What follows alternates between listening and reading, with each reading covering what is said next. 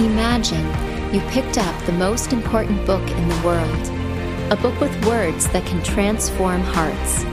Now, imagine when you opened up that book, it was full of highlights and notes in the margin, and so you could see how this book has transformed someone's heart. This is the Notable Podcast.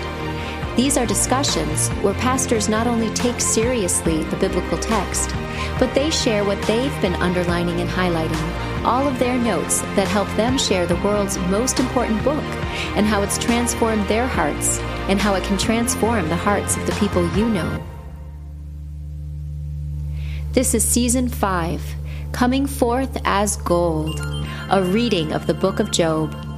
You're about to hear a conversation between John and Tim Borman, twin brothers, both Christian pastors. Tim is a pastor in Queens, New York, and John is a pastor in Aiken, South Carolina. If you enjoy this podcast and would like to support us or hear more, visit notablepodcast.com. That's N O T A B L E podcast.com. Here's John and Tim. Timothy, it's time. It's time. We have to do two things we have to take Job chapter 19. This is the biggie. This is the climax. This is the peak of uh, Job and faith. And it's also time, Timothy, to stop thinking for a second like Western people. what do you mean? We have to stop doing that. You know, everybody tries to, you know, we we Western people, we have this idea that thinkers and writers should climax their big thoughts at the end of a written work. And that has to flow logically and that it moves to a conclusion. And, and this is how Western people think. This is not how the Bible often functions. One of the premier examples of this, of course, is First John you know, Western readers read that and they get so frustrated because it's circular and and John is constantly reiterating points and it doesn't seem to move in a linear fashion. Um, Job is similar in that sense that in the middle of the book is the height of his argument, is the climax, the, the peak the pinnacle, the apex. Have I? did I give oh, you enough oh, language man. there? And and and just just so people understand, like what we've come to today, as we've we've really got to the Mount Everest of Job, and and maybe of the Bible. You know, maybe of the Bible. yeah, certainly. What is our great hope for for Jesus? Right? Yeah, re- I mean resurrection. Yeah. And what what is like a must sing hymn on Easter Sunday? Like what what do you like what do you have to sing? You must sing it. Um I know that my redeemer lives. I I can I can yeah. hear it in my head right now. And but what's incredible about that, like if you would take that hymn and you would set it in its in its original context, it, it, it's breathtaking. Like it'll, it is because, I mean, Job's dying. You know, like yeah, Timothy, he, he's yeah. in the hospice ward, Jonathan, and and he's singing "I know that my Redeemer." It, he's not only is in the hospice ward, but let's remember his friends have beat him up. Um, his his wife has become a satanic agent. His, he's lost all of his children. Timothy Moore, they've left him. They've left him. They've abandoned him in every spiritual sense of the, of, of, of the matter. They, he talks about that. They, it's not just that he. They've struck him. They've hurt him. They've increased his pain. He complains about that in Job chapter 9. I mean, you know what this I this is a lot like the apostle Paul. He's thrown in jail. Um, and he's singing hymns in Philippi. I love that. And but he, Job's in hospice. He's in hospice, and now he's singing a hymn. We have to. The reason why we're sort of beating on this issue is, at least for me, is because I think to some extent, Job's words um, can, in our minds, be contextualized wrongly. Like you're right. All of us Christians were really used to hearing, I know that my Redeemer lives, and there's lilies, and there's little Easter boys candy. with their perfect suits, and uh, women with hats on, and you know this is the South, right? And and they're uh, Eliana, my daughter's got her perfect little little girl Easter dress on, and everybody's happy, and and the and the pastor's up front uh, yelling "Jesus lives," and this is not exactly the scene in Job. oh no, far from it. Far from it.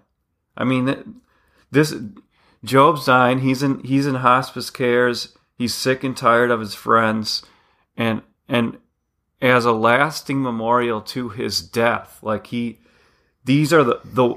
By the way, these are the only words he wants engraved in stone, eh, with an iron tool on lead, as he's going to say. He doesn't say that about any of his other words.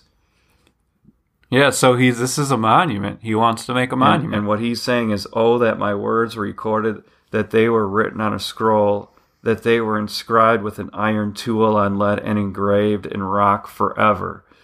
Uh, yeah. so he Timothy, he's dying. yeah. He's He knows dying. it. This is his. He is not going to be this around. is his last will make and his testament. complaint. It's his last will and testament. He wants his words to have lasting value, lasting impact, and boy, did they ever! right? You know, that's right. But he's envisioning, it's so important here. He's envisioning himself to be dead, under the ground, unable to give voice to his complaint anymore. He, this is why he wants him engraved in, in rock forever because he's not going to be around forever. And he, and he's thinking about that a lot in the moment. So he wants a monument. Yeah, and and this is what he wants the monument to say. I know that my Redeemer lives, and that in the end he will stand on the earth, and after my skin has been destroyed, yet in my flesh I will see God. I myself will see him with my own eyes, I and not another. How my heart yearns within me. All right, Timothy, I'm going to do something that's going to be really frustrating, probably to you and our listeners, but we have got to hold off for, for just a second on interpreting those words because we I, we've been saying this now uh, for weeks, but we actually have three Christological or Christ peaks. We've already said this is Mount Everest, but this is not this is not the first, uh, even though it's the final. This is not the first time that Job has said something about this. So what I want to what I want to talk about just for a second is that there are two other Christological peaks. And what I want everybody to notice is that as Job goes through his suffering, you see, we, in our last podcast, we talked about how Job bottomed out emotionally and spiritually in his lament, and he really, really did. And he does that a number of times um, in in um, the the speech cycles.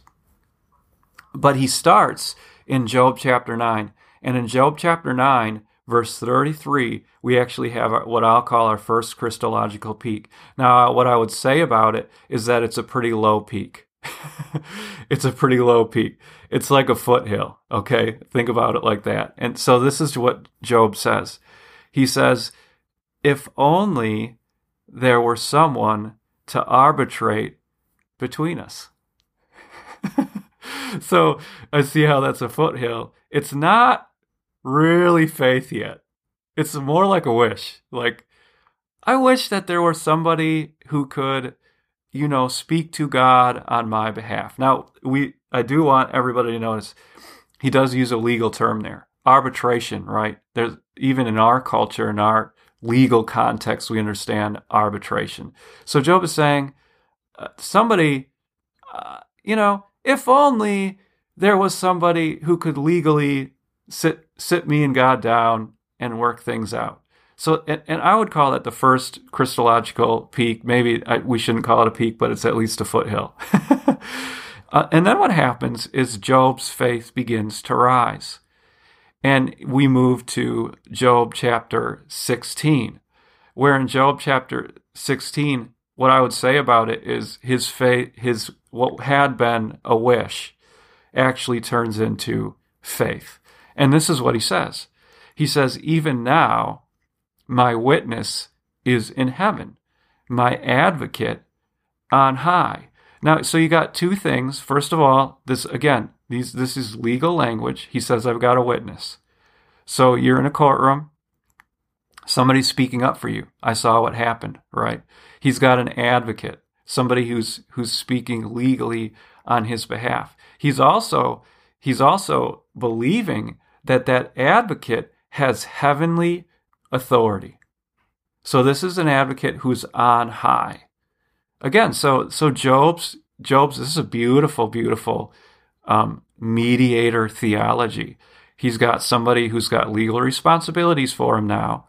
He believes this, and actually heavenly legal responsibilities for him. So somebody's up. Come on, listeners. Come on.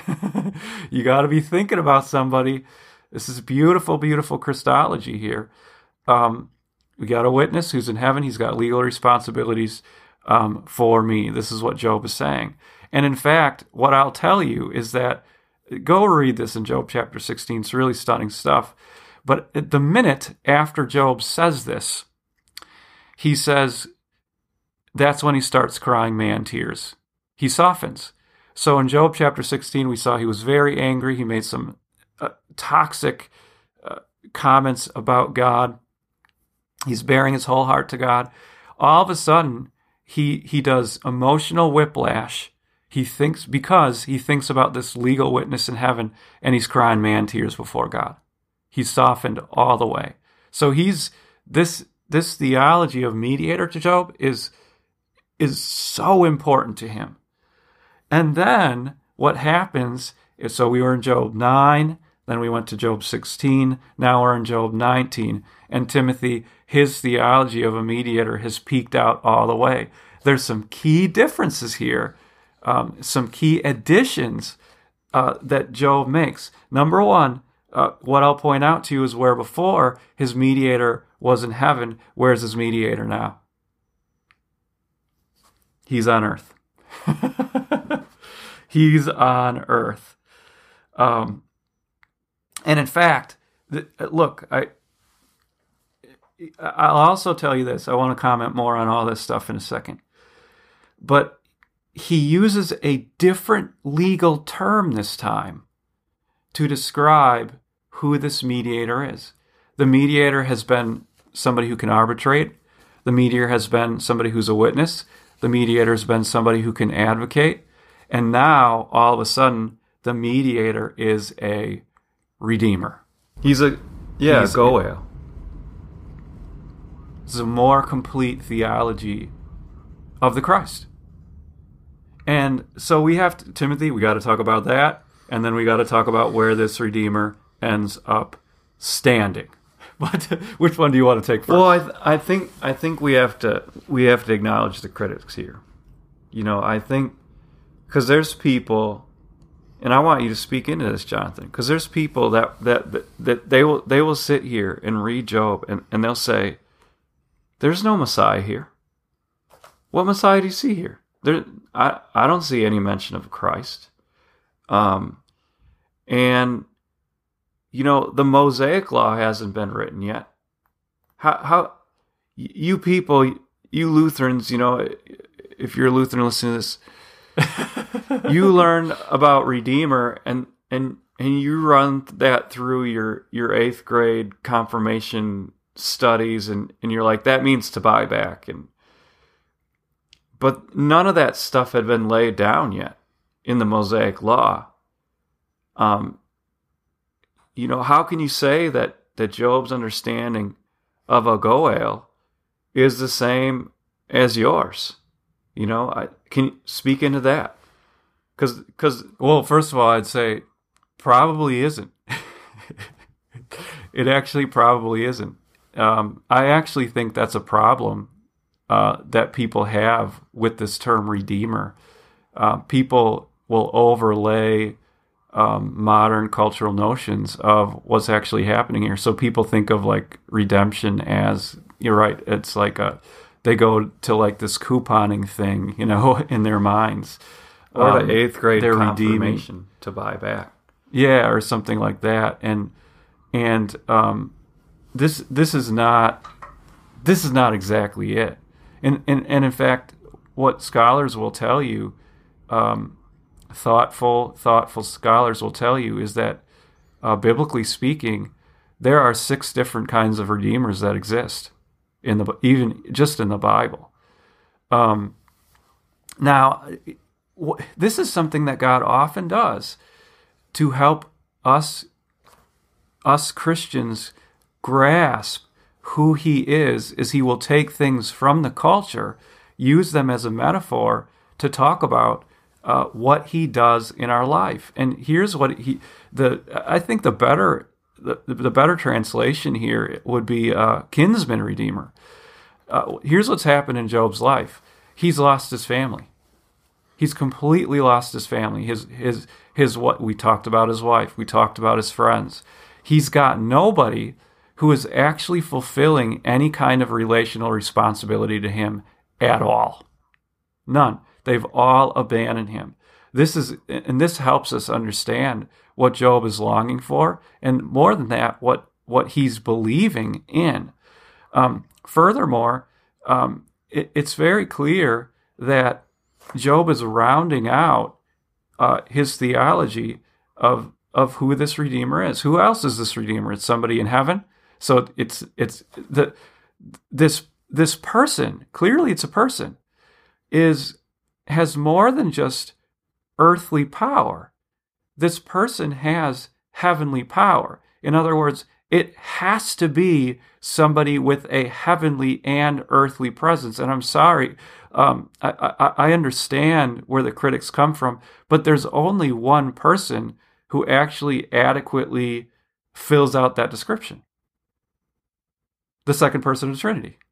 Right. So somebody somebody who spans all the way from heaven to earth. That's what we're, that's what we're saying. Yeah, and that right. and has legal responsibilities to our family legal responsibilities to Job. There's only one person who fits that description. Um, that's Jesus Christ, the second person of the Trinity.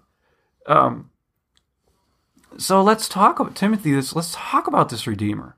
I actually think that remember what the problem is. You got you got a satanic attack going on here, right? Um, Job feels an incredible sense of of injustice in his life. He's had take, things taken from him unjustly. Uh, Job is saying uh, this Redeemer is going to restore him fully in he has he has a legal responsibility to do that. That's what he's saying to crush his enemy Satan. And we're, okay, we're going to talk about that. We're going to talk about how how Jesus does that. That's coming up later in Job.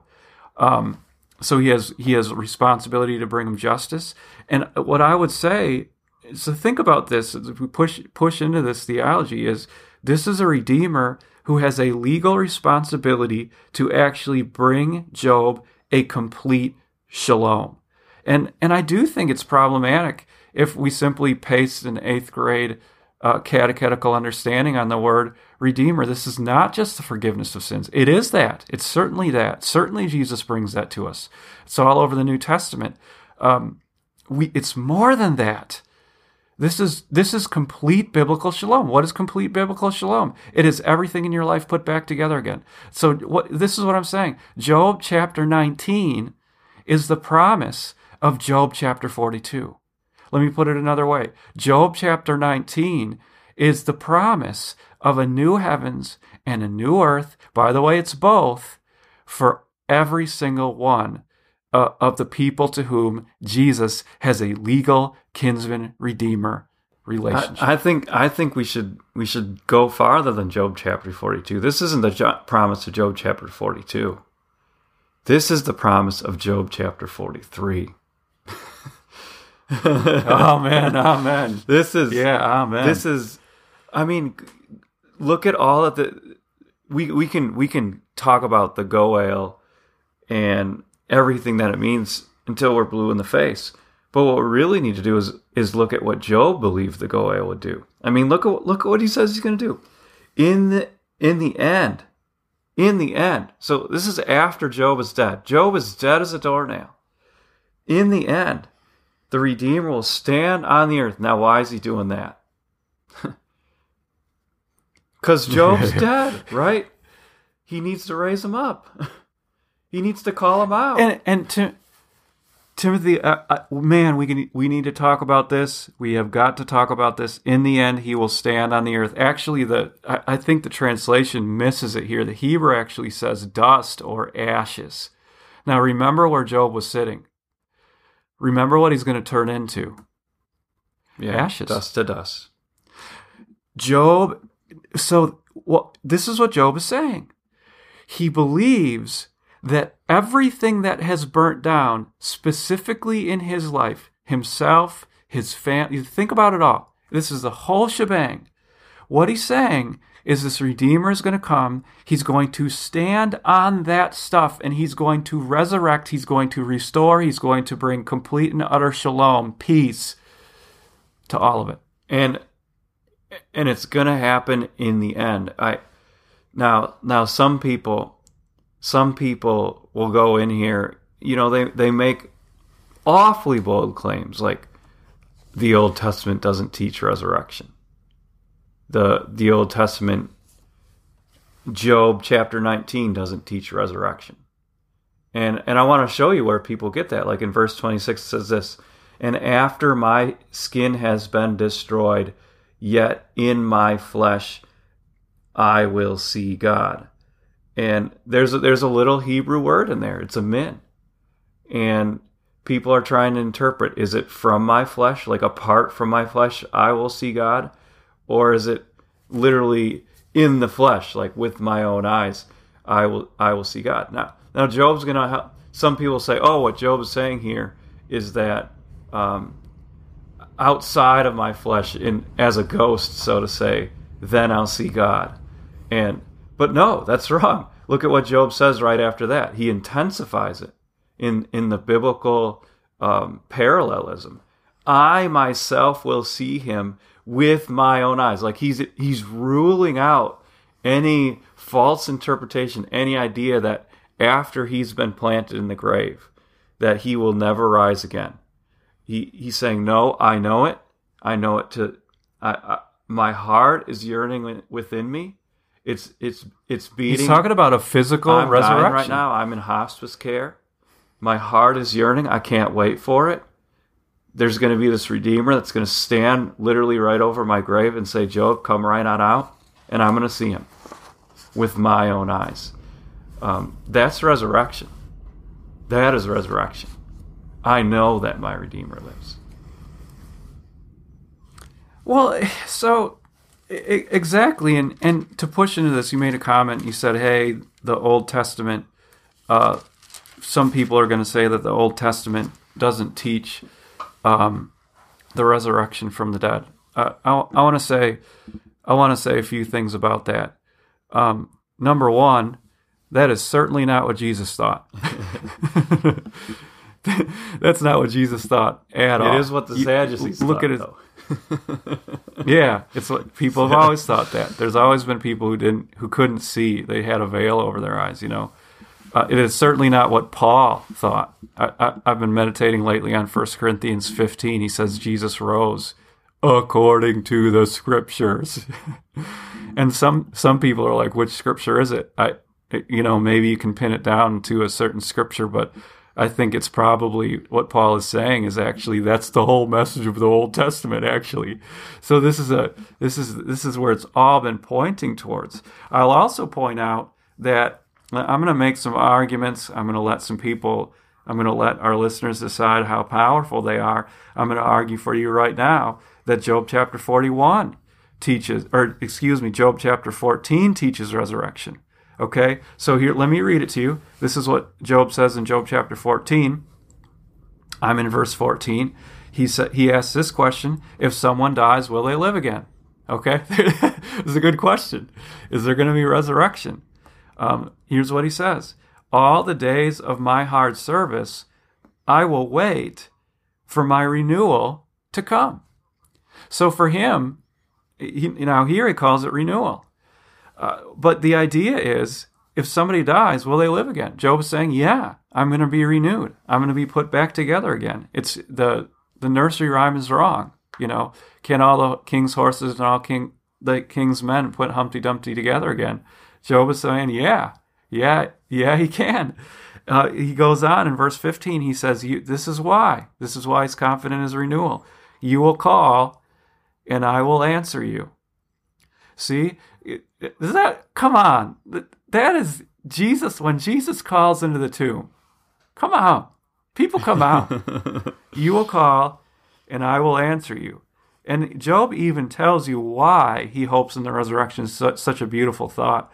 You will listen to this. You will long for the creature your hands have made. Job, has this confidence, right? Like, and and and you know what, Timothy, I'm confident in that too.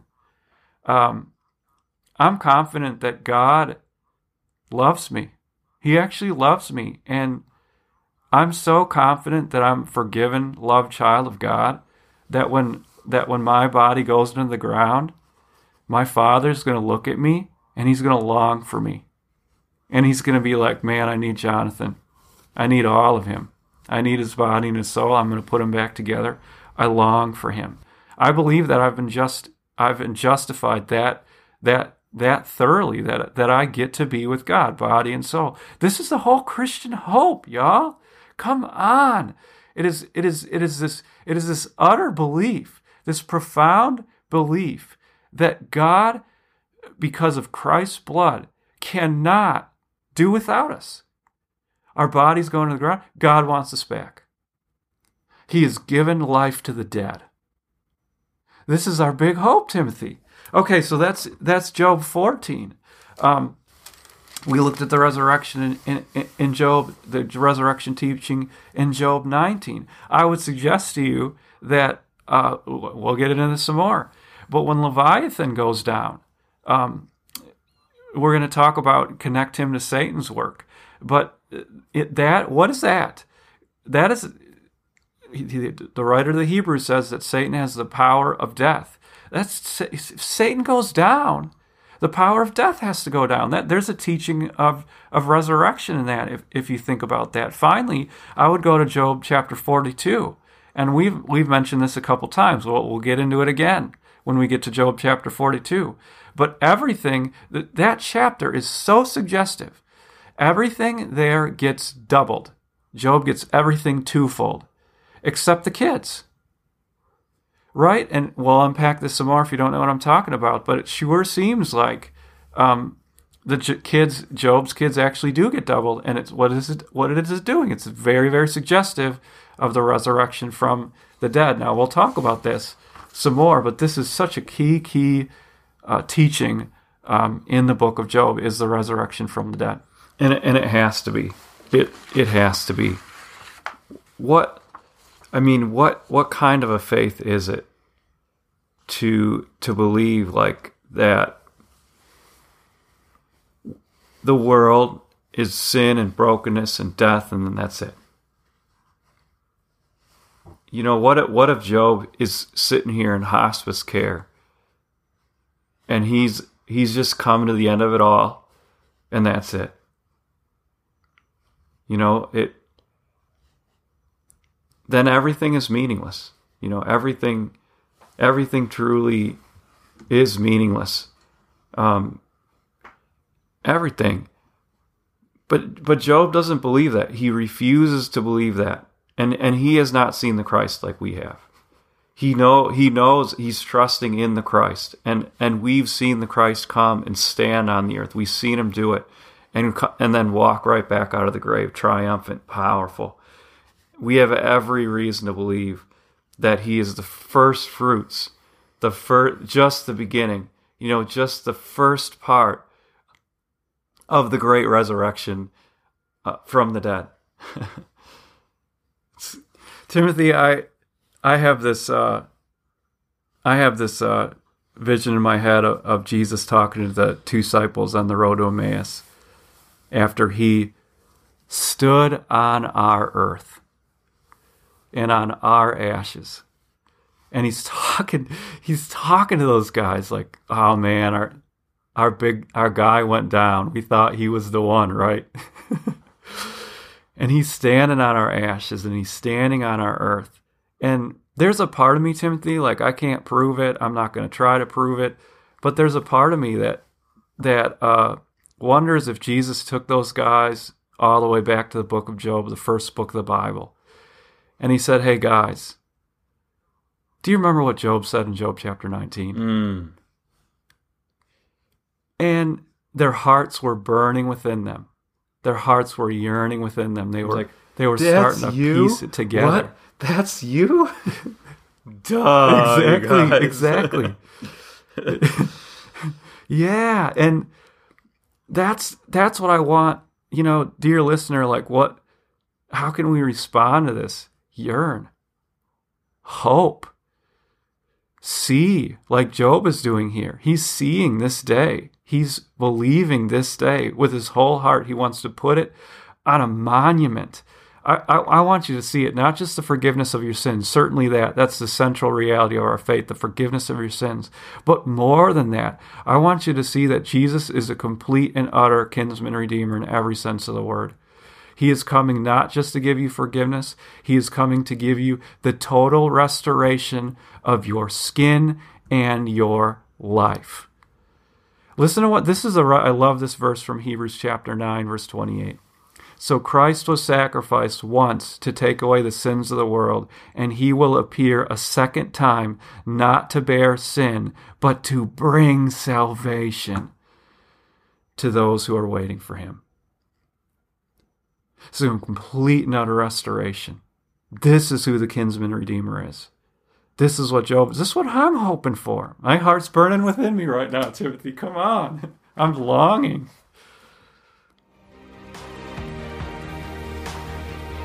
Thanks for listening to the Notable Podcast.